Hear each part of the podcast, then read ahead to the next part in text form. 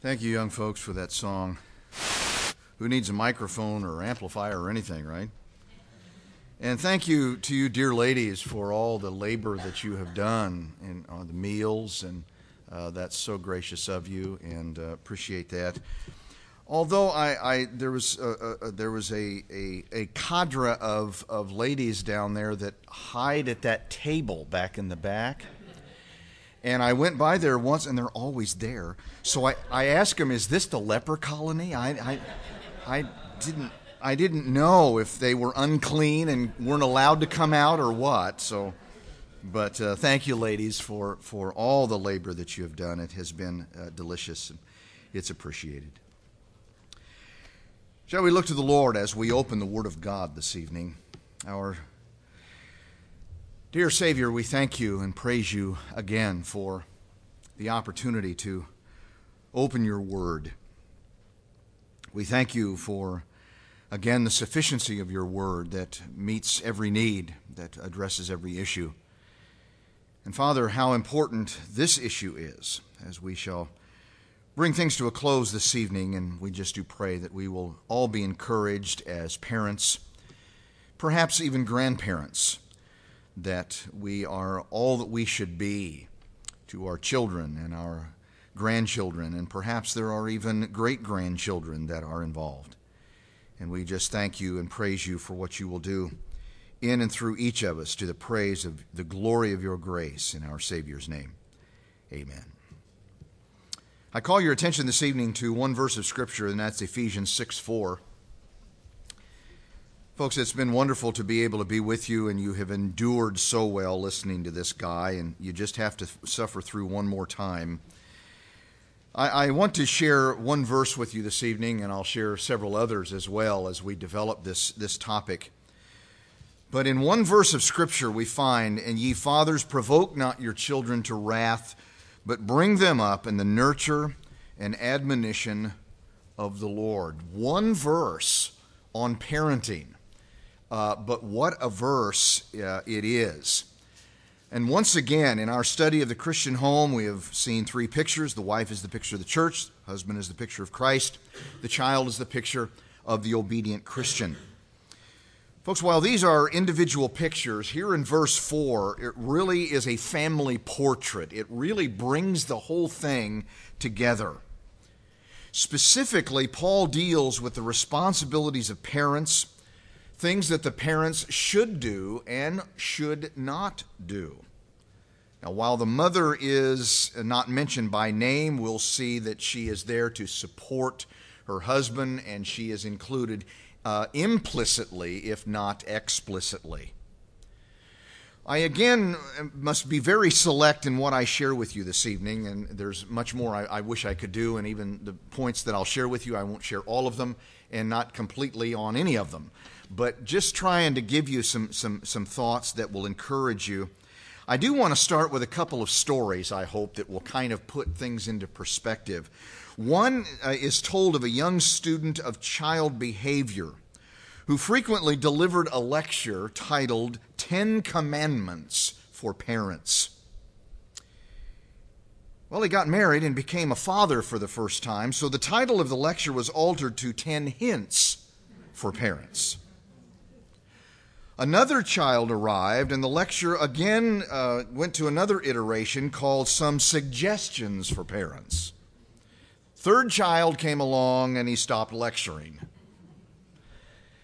And we learn a lot as parents, do we not? We, we have these ideals uh, and we find out reality. I read of another incident uh, that every parent, I think, in one way or another, can identify with. I just recently read this and added it. A teacher was one day helping one of her students put on his boots, and he asked for help, and she could see why, even with all of her pulling and pushing and and all of the labor, the little boots just refused to go on those little feet. By the time they got the second boot on, she had worked up a sweat. She almost cried when the little boy then said, Teacher, they're on the wrong feet. She looked, and sure enough, they were. Unfortunately, it wasn't any easier pulling them off as it was originally putting them on. She managed to keep her cool, as, however, as they worked together to get the boots back on, this time on the correct feet. Then the little guy announced, These aren't my boots. Rather than get right up in his face and say, Why didn't you tell me that? She now just bit her lip and once again struggled to help him pull the ill fitting boots off his little feet. No sooner had the boots come off than he said, They're my brother's boots, but my mom told me to wear them today.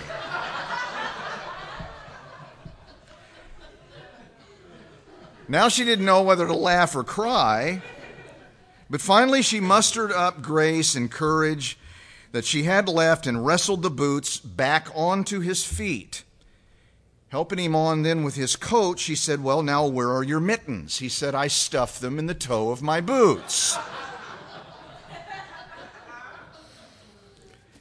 And as the story ended, it says the teacher will be eligible for parole in three years. I'll bet none of that has ever happened to any parent here, right? No, nothing like that. And anybody here on parole? Never mind. No. Folks, children change everything. I we had been married for 14 years, and our son was a kind of a miracle. Um, but I thought I knew this girl.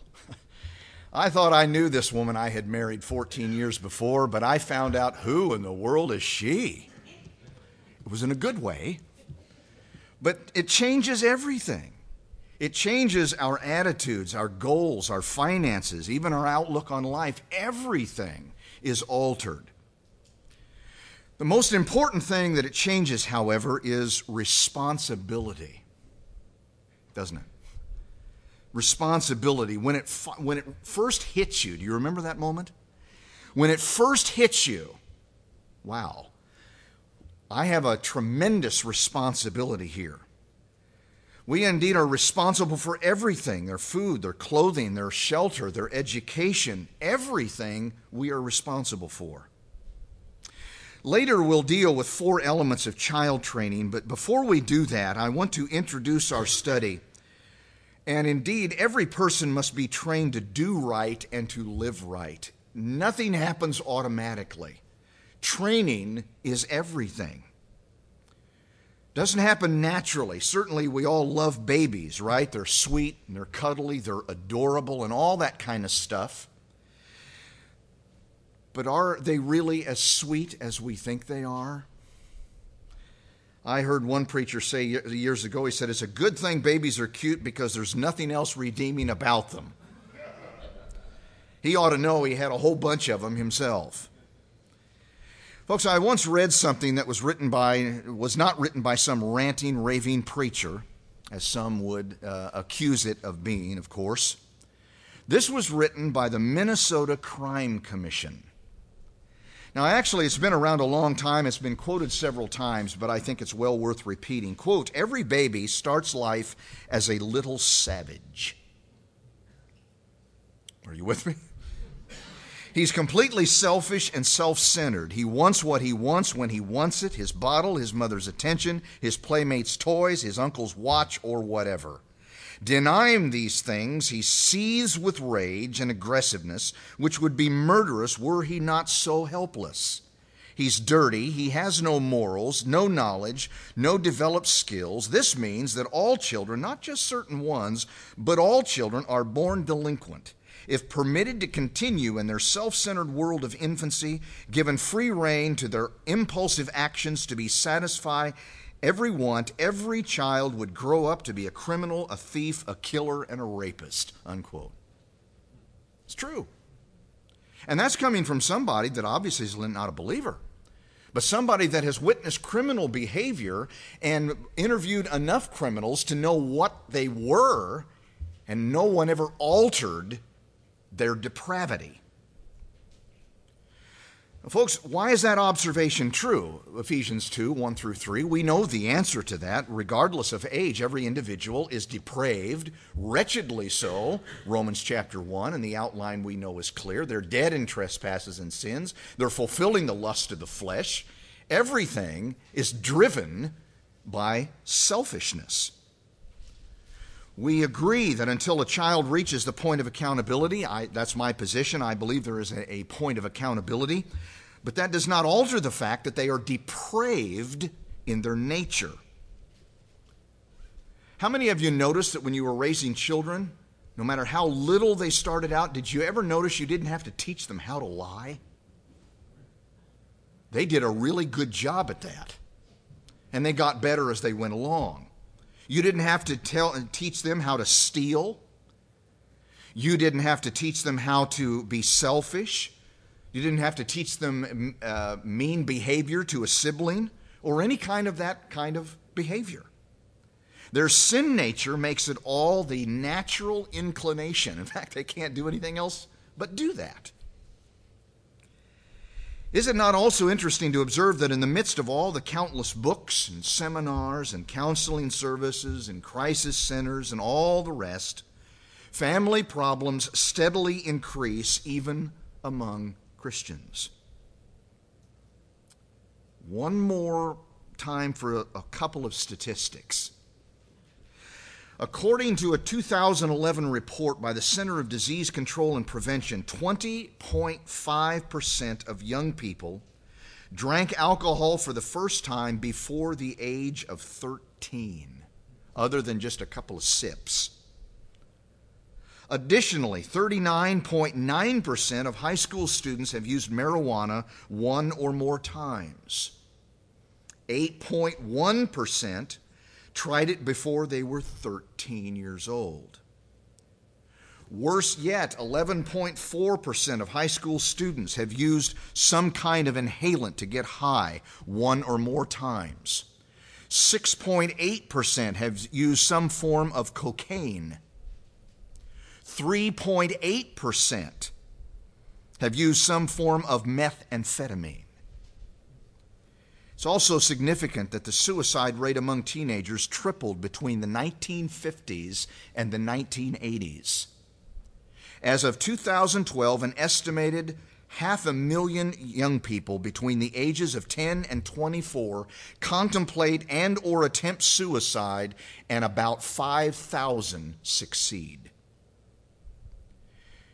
Is there any doubt that the family is in trouble? And the problem is not simply society in general, it's not the lack of education or other similar symptom. The problem, folks, is the home.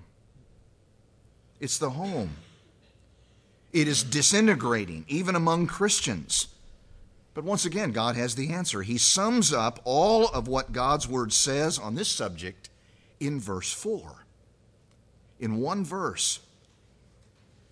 Folks, I'm going to break this down again this evening to just two major emphases.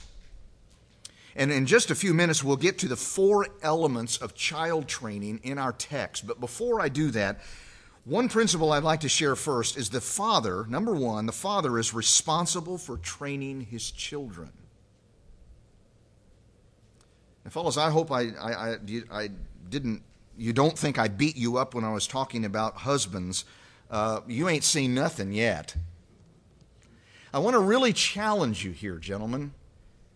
And indeed, I, I preached, in fact, I, I, preached the message on children that I um, shared this morning. The first draft of that I preached um, 24 years ago when I was preaching through Ephesians. And then just a few short years ago, I preach through Ephesians again. I hope I got it right that time because first time I wasn't a Calvinist, but we'll not, we'll not go there. But the first time I preached on children, my son had been born three days before that. So that kind of has a special place in my heart, underscoring to me what my responsibilities were as a father. I'm responsible. I was responsible for his training. I want you to notice first the word ye. If you have an authorized version in front of you, a King James translation, ye is always plural. Always, no exceptions. In fact, such second person pronouns are in fact one of the strengths of the authorized version, in my view. All modern translations have removed all of those second person pronouns In other words, they've taken out all the these and the thous, so you don't know if the second person is singular or plural according to modern translations. And because of that, I've done the research and I've looked up over 19,000 times the authorized version is already more accurate than modern translations, just because of the second person pronouns. But the reason ye is important here is he's addressing, therefore, in the plural, all fathers. All of us. Ye fathers. And tells them that they are responsible for training their children. One historical fact tells us much about what the family is today. You see, one of the results of the Protestant Reformation was a return to family worship and fatherly responsibility. Did you get that? Very important principle of the Reformation. This changed, however, in the 19th century. As many cottage industries were exchanged for moving to the cities, men began to leave home for many hours of the day. No longer were they at home so their sons could work alongside them. And along with that trend, the responsibilities for training the children was transferred to the mother.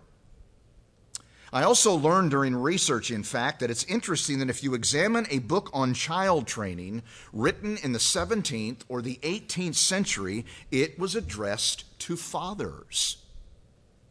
But if you read a book um, uh, or, or pamphlet or uh, whatever, articles written in the 19th century, they're addressed to mothers. You see, that trend flies in the face of Scripture, which declares that the father is responsible for training the children.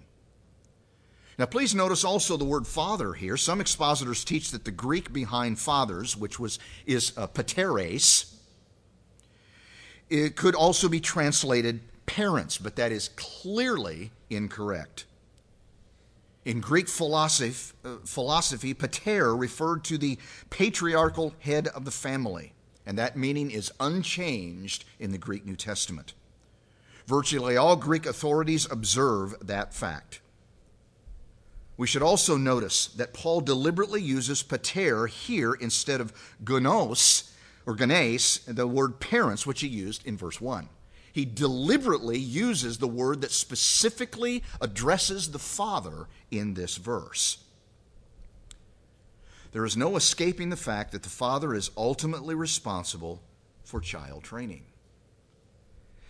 Now, this fact is even uh, uh, this fact was true even among the Greeks and the Romans. Fa- another fascinating thing about history. By the way, folks, I, I, have a passion for history. You know, one of the problems with theology today is, is preachers don't know any, any history. If you don't know history, in fact, I know one fellow that put it this way one pastor, he said he not only had a degree in theology and master's in theology, but he also had a degree in history. And he said, I believe every pastor ought to have a degree in theology. I don't know, we might want, not want to go that far. But so much of our ignorance in theology nowadays, we don't know history. We don't know history.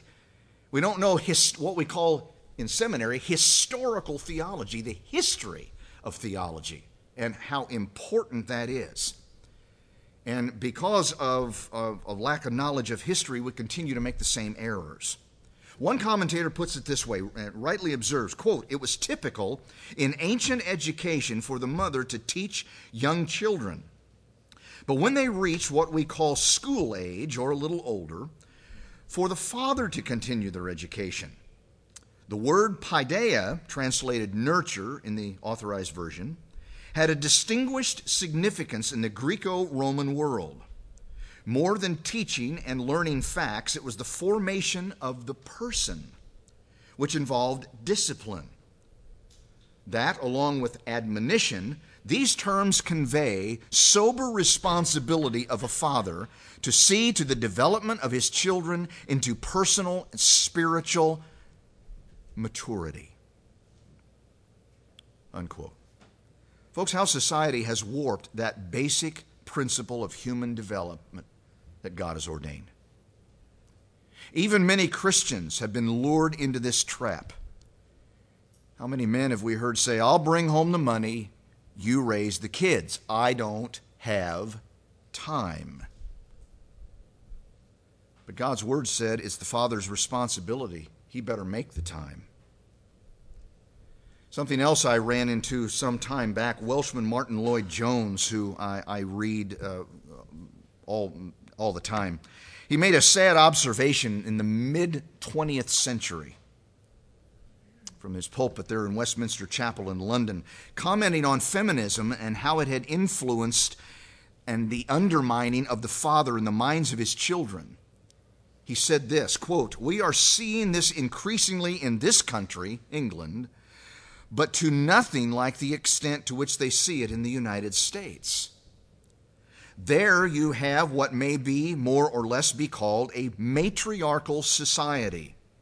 And the man is becoming increasingly regarded merely as the one to provide the dollars, the wage earner, the man who brings in the necessary money. The woman, the mother, is the cultured person, the head of the home, and the children look to her. Unquote. This is appalling. Somebody in England has to tell us what's wrong with America. And he was right. And look where we are today. All that is spilled over into the church. And again, let me emphasize that was more than a half century ago, and the situation has di- digressed even more. Well, folks, we must go on. Let me share with you, secondly and broadly this evening, the four major elements of child training. In just these this verse, Paul gives us four wonderful principles. And indeed, there is much about all this all through God's Word, but we find here a summary. I want to share with you each of these elements briefly uh, in turn. First of all, it tells us, isn't this interesting that it's number one, do not provoke your children to anger. Provoke not your children to wrath. Interestingly, this is the only negative principle of the four. But it is also, I believe, the one that's seldom understood and often violated. This principle, I am convinced, actually forms the foundation to the other three. I think if you don't get this one right, you're not going to be able to get the others right. And in fact, like husbands loving their wives, the concept of provoking not your children to wrath was revolutionary once again in Paul's day. Some of this I shared this morning. As serious as child abuse is in our day, it's not new. In pagan society, of which Ephesus, of course, was a part, children were seldom cherished. Weak or deformed children were drowned. Children were often sold into slavery and prostitution. Some were even sacrificed, of course, to pagan deities. So Paul's statement was quite a shock to the Ephesian readers. Please notice the words provoke to wrath. This is actually just one word in the Greek, which literally means to move toward anger and exasperation. To move toward it. In other words, there's something driving them to this feeling of exasperation and anger and frustration. In other words, with certain kinds of treatment, parents can drive their children to deep seated anger, frustration, exasperation, rebellion, resentment how important it is that we understand that. Now, can Christians really be guilty of this? Absolutely. There are several ways that parents can produce this kind of reaction in their little ones. Now, folks, it's bothered me for some time that while I've heard various teachers give similar principles to what I'm going to share with you in just a moment, I have yet to read someone who backed it up with Scripture which immediately tells me they're getting it someplace else from human reasoning or from some psychobabble or whatever. They may be good principles, but there's no authority behind them.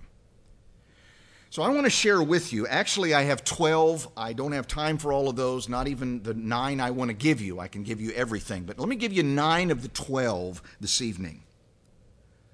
But again, going into the book of Proverbs to back up every one of these principles. The first way, and I think the number one way that we can provoke our children to wrath, drive them to frustration and anger and resentment, number one, inconsistency.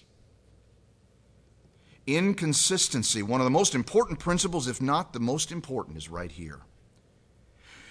Now, every parent has thought at some point, I know I have, I just don't want to deal with it right now right? I just don't want to deal with it right now. I'll just let it go this time. Don't do that. That's an error. We must be consistent. Proof Proverbs 13 24. He that spareth his rod hateth his son. But there's another half to that verse. But he that loveth him chastens him Old English word, betimes. It's an Old English word. It means speedily, right now. The Hebrew, in fact, is the word sahar, which means to diligently seek. The full idea then is discipline comes quickly and consistently. Quickly and consistently. Consistently. If you promise discipline for a certain thing, carry it out every time. On the other hand, don't discipline something one time but fail to discipline the next time. Children need a consistent framework of discipline. They need to know the boundaries, and they need to know the boundaries never change. Therefore, uncertainty produces frustration. Ponder a second principle, and that is harsh punishment or punishment given out of anger. Proverbs couldn't be clearer on this one. He that spareth his rod hateth his son. 1334. Is it not significant that the humanist says the exact opposite of what God says? I mean, the polar opposite. See, if you really love your children, you will let him express himself. Mm-hmm. And you will never punish him, especially by any physical means. You will just let him express his inner being. No thanks, he's depraved. Express his inner being. I don't think so. That's not love. That is not love. If you don't chasten that child, you hate that child in the practical way. Doing that, in fact, shows you actually hate him, and the result will be that you will create a monster. We also read the following in Proverbs 29 15. The rod and reproof give wisdom, but a child left to himself bringeth his mother to shame. Withhold not correction from the child. This is in 23 13. For if thou beatest him with a rod, he shall not die. Now, granted, he may scream like he is, right? But he won't. Thou shalt beat him with a rod, and thou shalt deliver his soul from hell. Let me just throw this in this evening we learned, you know, at first we were using one of, the, you know, these little paddles that have the little ball attached, and men try to do those and they look like complete idiots. I'm at the chief of the list there. And we found that was pretty good. But then we began to read scripture and say, you know, it says a rod. You know what works really good? A quarter inch dowel rod. About that long, Ouch. We knew it was really doing good because we were leaving on vacation once, and my wife says, Well, we need to take something for discipline. My son goes into his room and brings out that little tiny paddle and says, Hey, mom, take this. Aha! We have discovered something, haven't we? No, a rod. See, it just takes wrist action, doesn't need to take much effort, works very well. God knows what He's talking about, folks. God knows what He's talking about. See, physical punishment most certainly is not abuse. The lack of discipline is the real abuse. It is absolutely essential to teach a child right from wrong, obedience from disobedience, godliness from ungodliness. Where parents fail is that they get exasperated they it just built doesn't it I know this never happened to you. It just kind of builds up and then all of a sudden you just explode. Right? Don't do that. My wife was a master of this. She'd say, Well, let's go to your room. And we get it over with, then it was over. But sometimes, I'm glad my son's not here. Uh, sometimes he would, uh, we'd be all done and we'd want to hug and get this thing over with, and we'd try to hug him, and he'd just be straight as a poker and wouldn't hug back. Oh, and my wife would say, Oh, I see we're not done yet. this sometimes went on for a while, and finally, he gave up. Parents, I want to encourage you with something. You're bigger than them, okay? You're bigger than them. And indeed, you must always win the battle. Now, granted, sometimes you need to pick your battles. Okay, I don't have time to get into that. Sometimes you'll need to pick them when we could, that issue we could deal with some other time. But pick your battles, but boy, when you pick one, you better win it. Because it's a battle of the wills, and my will is stronger than yours. So, therefore, where we fail is that we explode, we get exasperated. Proverbs again speaks, 29 22. An angry man stirreth up strife, and a furious man aboundeth in transgression. Don't lose your temper. If the parent gets mad, it makes the situation far worse. And the parent must always beware of being too severe in discipline. That's usually a guy problem, that's usually a dad issue. Any punishment must meet, not exceed, the severity of the disobedience. Thirdly, I've got to go on. Verbal abuse is a third principle. Verbal abuse. Folks, I can't tell you, I, I, wish I could spend some time here. Verbal abuse can sometimes be more damaging than physical abuse. Yelling, screaming, other things that fail to accomplish anything positive, they also destroy a parent's credibility in the eyes of the child.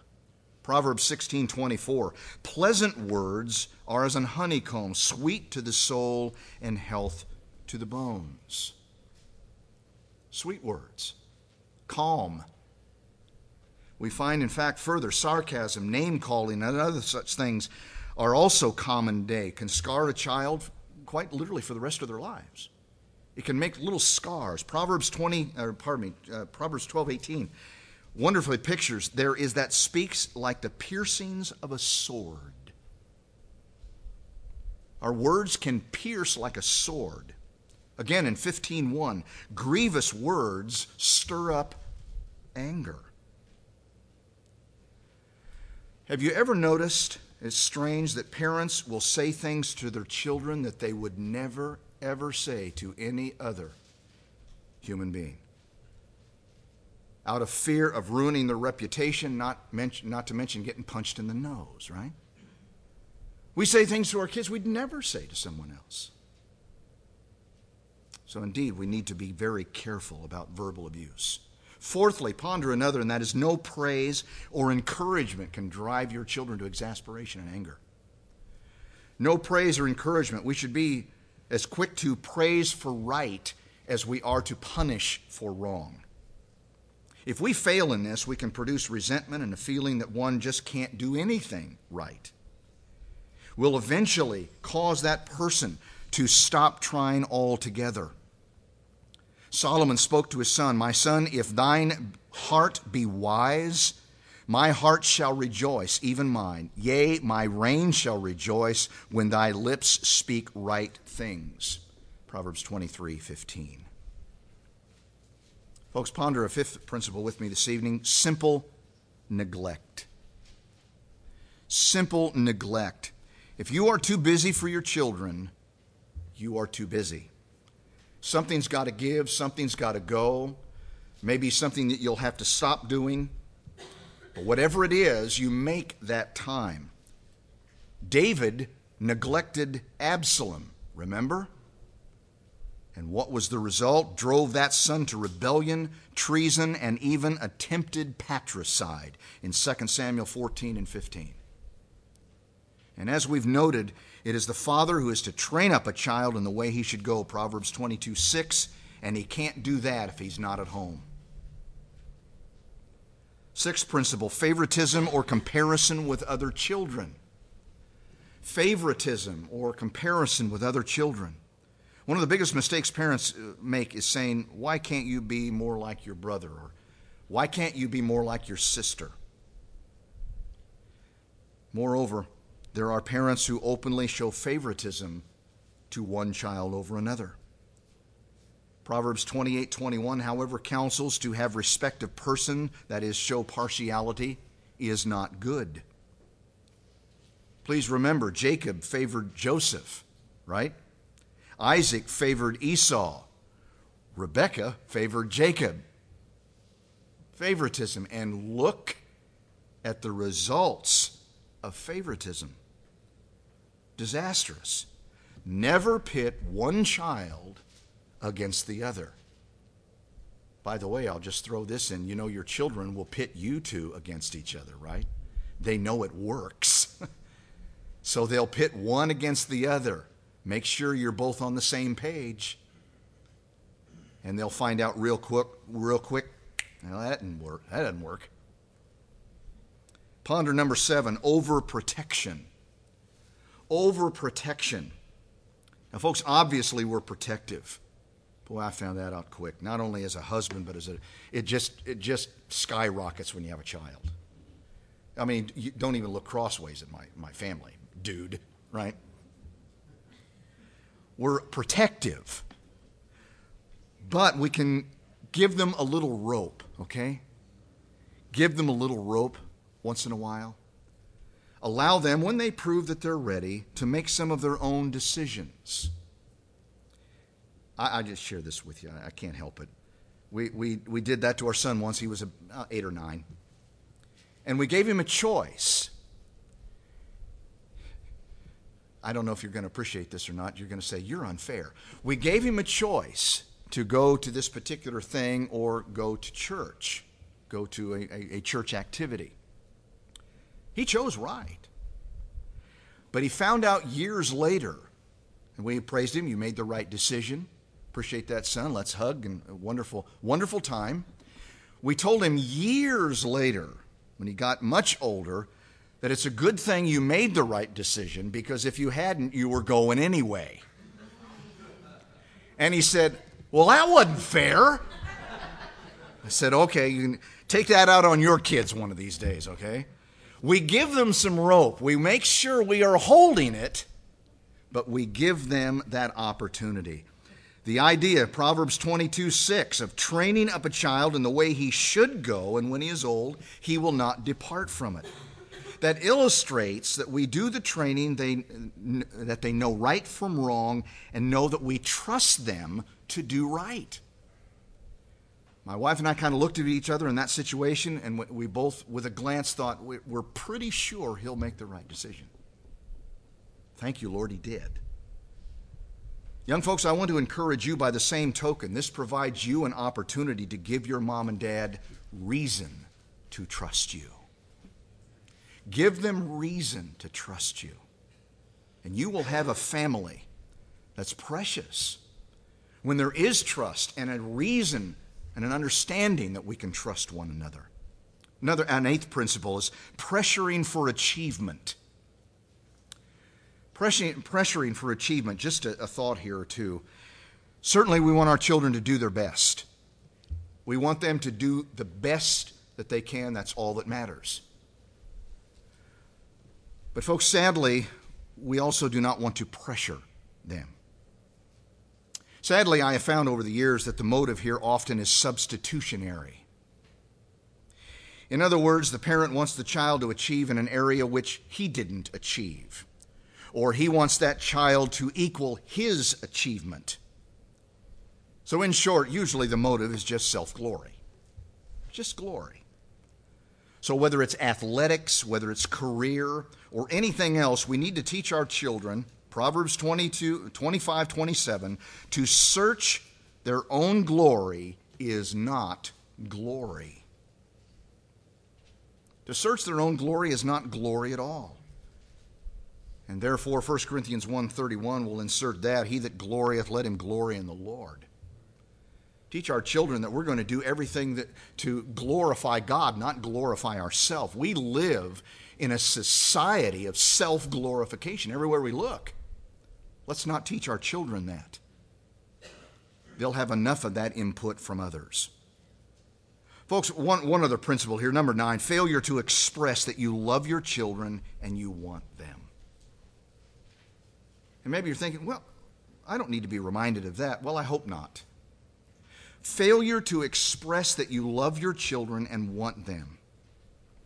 Sadly, there are many parents that who ex- express to their children by word or action that they're unwanted or that they're actually an intrusion on their lifestyle.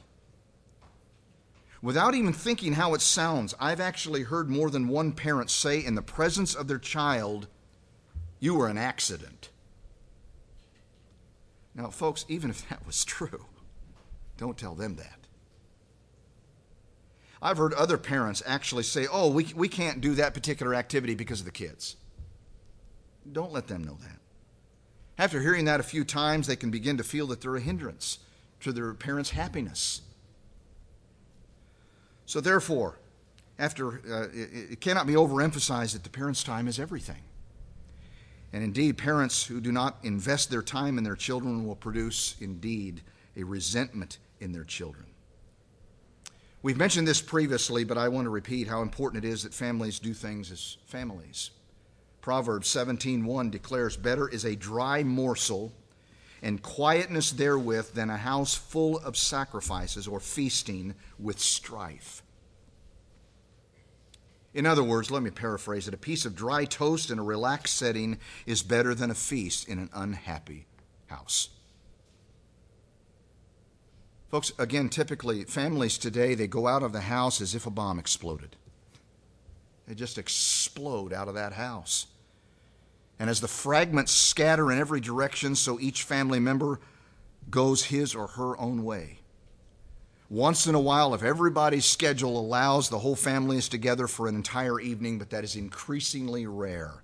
That is not God's design. That is not God's design. God has designed the family to be together in the home, in the church, in the children's schooling, and in every other area of life. God's desire in the children's, uh, God's desire for the family member is to be a part of that family unit and that family to be together.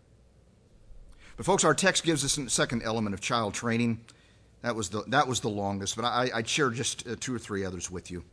Do not provoke your children to wrath. Secondly, bring children up. Bring children up. We often read verse 4 and mistakenly think that there are only two things involved that is, nurturing and admonishing. But when you really look, you see that there are three here. The foundational principle here is the word behind bring them up. These three words translate a single Greek word. It is the word ektrepho, which means to nourish, promote health, strength, and even educate. So, this bringing children up then is a general term that tells parents that they are responsible for raising and training their children. In light of the chaos of our present day, this is absolutely critical. Again, we can only touch on this, but it is absolutely essential that we must not only recognize the biblical fact that it is the parent's responsibility to raise, train, and educate their children, but also realize, therefore, it's not even the state's right to do so, and much less its responsibility to have anything to do with it. I know that's very unpopular, but I want to share a couple of just quick thoughts with you. You remember a few years ago, First Lady Hillary Clinton made a famous statement that truly summed up the humanistic philosophy of our state education. Do you remember it? Of course you do. It takes a village to raise a child. I kind of paraphrased that here a while back. I said it takes a village idiot to raise a child, but that's completely different. But that's uh, what? That woman could not have been more wrong if she researched and did in depth research on how to be wrong. It's just amazing that you could be that wrong on accident. how Christians need to be aware of just how dangerous public education really is. I don't want to offend anyone, but I don't say that lightly. And if you don't believe this, just go back and trace the fall of the Roman Empire. As if Roman society was not bad enough, it became worse when Greek philosophy began to infiltrate Roman society. When Greek teachers began teaching the children, the empire began to crumble. Because on top of the empire's own debauchery, a major contribution to its fall was this Greek philosophy, beginning with Greek sophist philosopher Protagoras, to guys like Socrates and Plato, right up through into modern times with John Dewey and many, many others we could list, humanism and atheism ruled the day. In dramatic contrast, it is fascinating indeed to discover did you know this? The fact that from the time the pilgrims landed in 1620 until the 19th century, there was no such thing as public education. Folks, I could go on and get into depth in this for the next hour or so, but such an idea was ne- would never have occurred to our founding fathers. Education was solely in the hands of parents and the church, period. But sadly, not only has our society changed that, but I think it far more tragic, the church has fallen right in to that deep pit. Folks, we are, we are to bring them up. We are to train them. Well, again, I've got to go on. Would you ponder a third principle of child training, and that is discipline children? Discipline.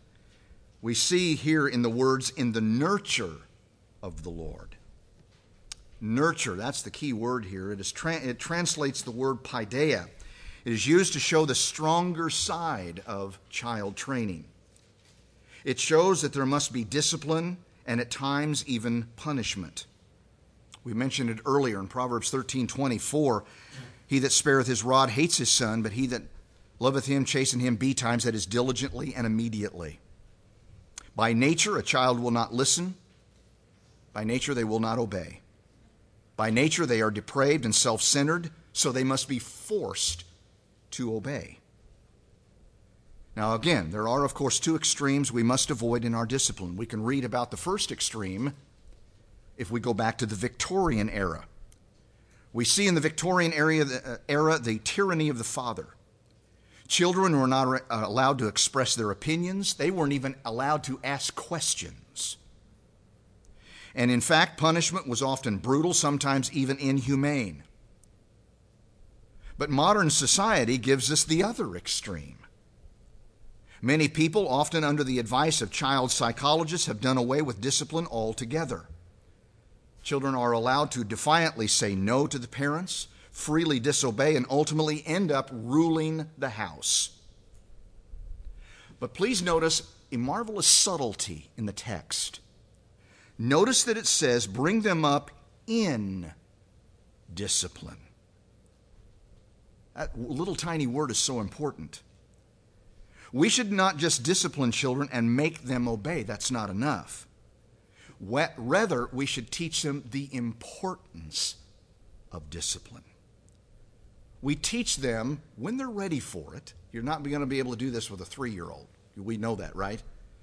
But when they get old enough, we will be able to teach them the why of discipline. Even at early age, we can teach them and plant that seed, the why of discipline, the why mom, the reason mommy says this, the reason mommy is punishing you is because it pleases God that you obey mommy. Make it simple, but plant that truth of why. Because it's right. So therefore, teach them the why. In other words, God wants us to train them to be disciplined. To be disciplined. If we just demand obedience with no training and no understanding, our children will obey only as long as they're under our roof. When they leave home, they will not be disciplined because you didn't teach them to be disciplined. So the key factor here then is that we discipline must be in the Lord, of the Lord. We should not teach our children our opinions or our preferences. That's hard to do, isn't it? You agree? That's hard to do. But don't teach them your opinions or your preferences. They'll come up with those on their own. Rather, teach them what God says. Neither should our rules be based on legalism. Rather, we can put the matter this way let us teach our children character and conviction, not conformity. Let us teach them character and conviction, not conformity. We do not want to make them conform to our image. We want to make sure they are transformed to whose image? Christ. We want them to be transformed. Folks, in, with that in mind, there are several practical principles of discipline. For the sake of time, let me just give you the top two. Very practical. First, the most important principle in discipline is that discipline is always for disobedience, not mistakes. Always for disobedience. How confusing it is for a child if he gets disciplined for spilling some milk, but gets let go for not picking up the toys that you told him to pick up. Obedience is everything in discipline. Discipline, along with punishment, must come when there is willful refusal to obey instruction. But punishing a child for an innocent error will destroy his spirit, destroy his initiative, make him think that he can't do anything right. And once again, obedience must be obedient.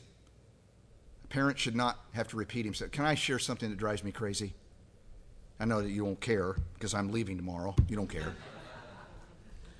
But when parents say, one, two, no, you should never get the one out. It ought to be now. Now. If you want to put a time limit on it, it's a nanosecond, okay? A billionth of a second. We're not doing any counting here. It must be obedient, it must be consistent. And, folks, if I may be blunt for a moment, the parent who allows a child to say no is raising an undisciplined brat who will be no good to, to society or anyone else. No, we are teaching them to be disciplined. May I, I share again, as I did this morning, we're not trying to raise children, we're trying to raise godly adults. Trying to raise future Christians and train them to be everything that God would have them to be. And secondly, not only must it be for disobedience, but I've mentioned it already, it must be, secondly, consistent. This is second only to disobedience. A parent's moods must never be allowed to control discipline. If discipline is promised, it must be carried out. Don't carry it out on one occasion but fail to do so on another. Now, will a parent ever make a mistake?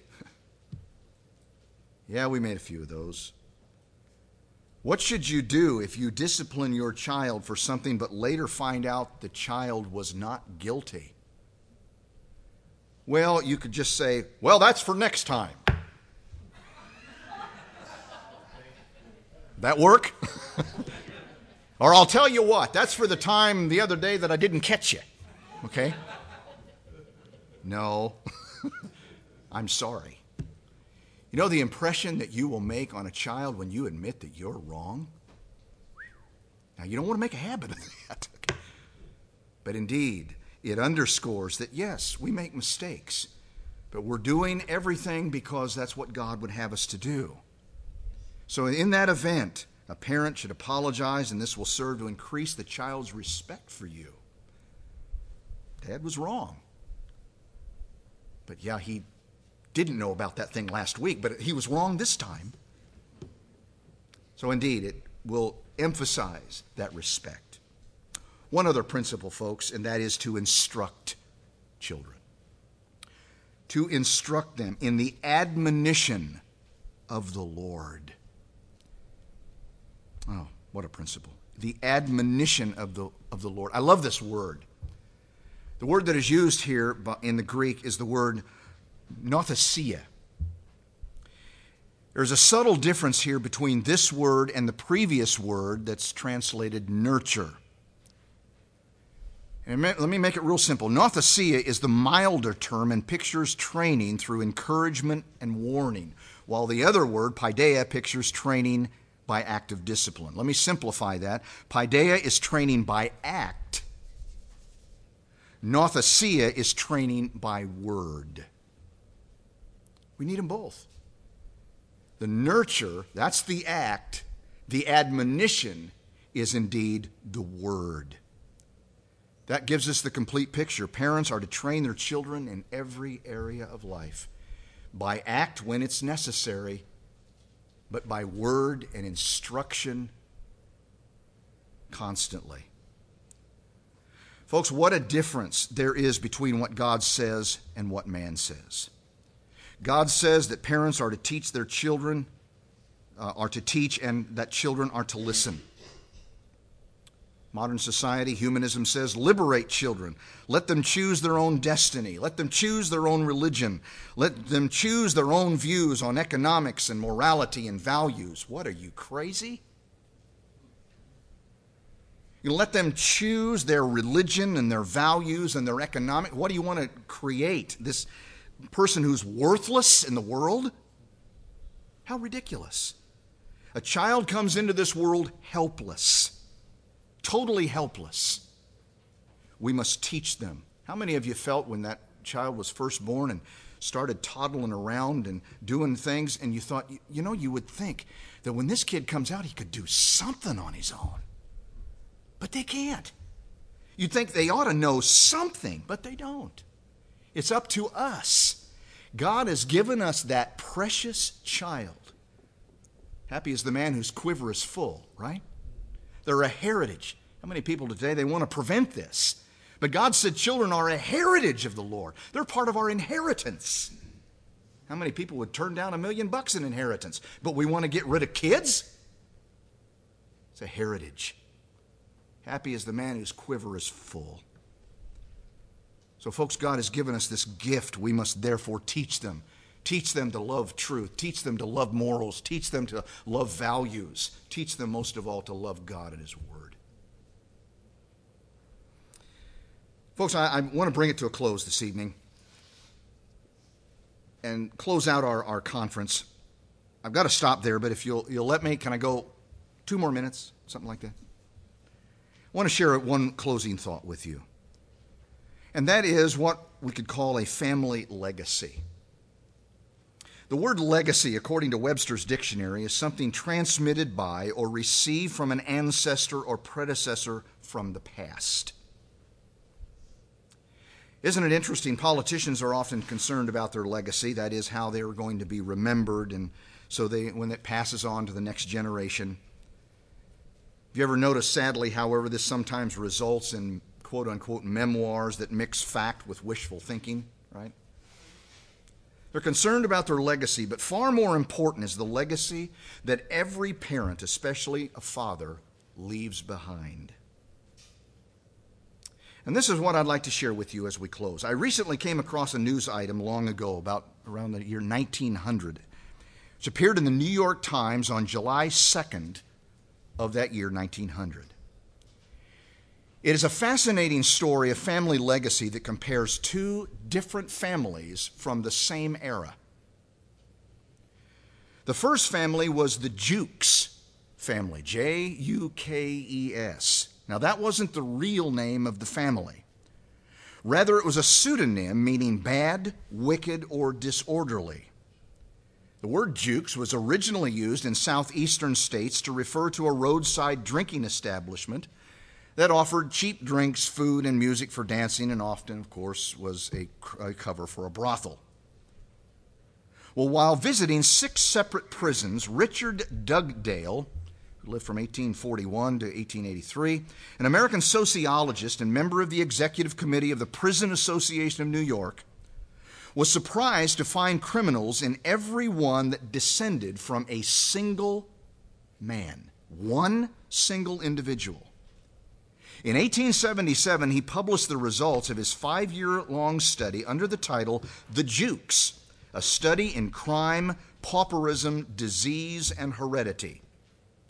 He used the name Jukes then to refer to 42 different names, all of whom descended from a fellow by the name of Max Dugdaledsted, born between 1720 and 1740 of Dutch ancestry. Now, here's the point. As a result of his research, which included studying the records of inmates of the 13 county jails in New York State, as well as the records of poorhouses and courts, Dugdale discovered that the descendants of Mr. Jukes totaled 1,200 people of ill repute. Of that number, 130 were criminals, including thieves and murderers, 18 were brothel keepers, 120 were prostitutes, and some 300 were professional paupers, what we today would call persistent welfare recipients. Only 20 of the 1,200 learned a trade, and 10 of those learned it in state prison.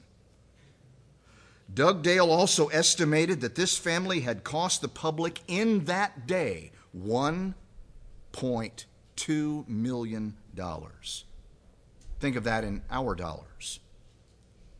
Now, in dramatic contrast, another man born in the same era was the great preacher, theologian, professor, philosopher, Jonathan Edwards. Best known for his great sermon, Sinners in the Hands of an Angry God, Edwards is considered by many as one of the greatest minds in American history and a major contributor to the Great Awakening. His books, Freedom of the Will and a treatise concerning religious affections, are classics to say the least. In 1897, scholarly study of Edwards' life and progeny revealed that of 1,500 of his descendants, only six were criminals and only two were paupers. The rest were people of high caliber in education, literature, statesmanship, mining, railroading, law, medicine, and of course, theology. Among that number, in fact, 283 were college graduates, 13 were college presidents. Among those descendants were such prominent American citizens as Vice President Aaron Burr, college presidents Timothy Dwight, Jonathan Edwards Jr., and Merrill Edwards Gates. Jonathan and Sarah were also ancestors of the First Lady Edith Roosevelt, publisher Frank Nelson Doubleday, and writer Robert Lowell. My dear friends, can there be any doubt as to the underlying reason of such a difference in those two family legacies? Deuteronomy 5 9 through 10 declares, I, the Lord thy God, am a jealous God, visiting the iniquity of the fathers upon the children unto the third and fourth generation of them that hate me. Those verses are the reason we then read in the very next chapter, chapter 6, verses 6 through 9 And these words which I command thee this day shall be in thine heart, and thou shalt teach them diligently unto thy children. Thou shalt talk of them when thou sittest in thine house, when thou walkest by the way, when thou liest down, when you rise up. Thou shalt bind them with a sign that uh, sign upon thine hand. They shall be the frontlets between thine eyes, and thou shalt write them upon the posts of thy house and on the gates. Do we get the point? That the word of God should permeate our homes permeate our lives. Why? Because it makes a difference in our legacy. We also read in Proverbs 22 6, train up a child. We've quoted it already. When he is old, he will not depart from it. Likewise, Psalm 78 declares, Give ear, O my people, to my law. Incline your ears to the words of my mouth. We will not hide them from our children, showing to the generation to come the praises of the Lord and his strength and his wonderful works that he hath done that the generation to come might know them, even the children which shall be born, who should arise and declare them to the children, that they might set their, their hope in God and not forget the works of God, but keep his commandments. Teach them to your children. The Apostle Paul echoed all of that. Fathers, provoke not your children to wrath, but bring them up in the nurture, the admonition of the Lord. Folks, a family legacy like Edwards doesn't come automatically. It doesn't come automatically. How many of you have found parenting just to be the easiest thing you've ever done in your life? It doesn't come easy. It comes by enthroning God and His Word. And those who reject what God says will have no excuse if that Jukes legacy descends on their family. Let us raise our children to the glory of His grace. Folks, let's have homes that shout to the world that being a Christian makes all the difference. God bless you, folks. I appreciate your attention. You have, you have endured so well. God bless you. Thanks.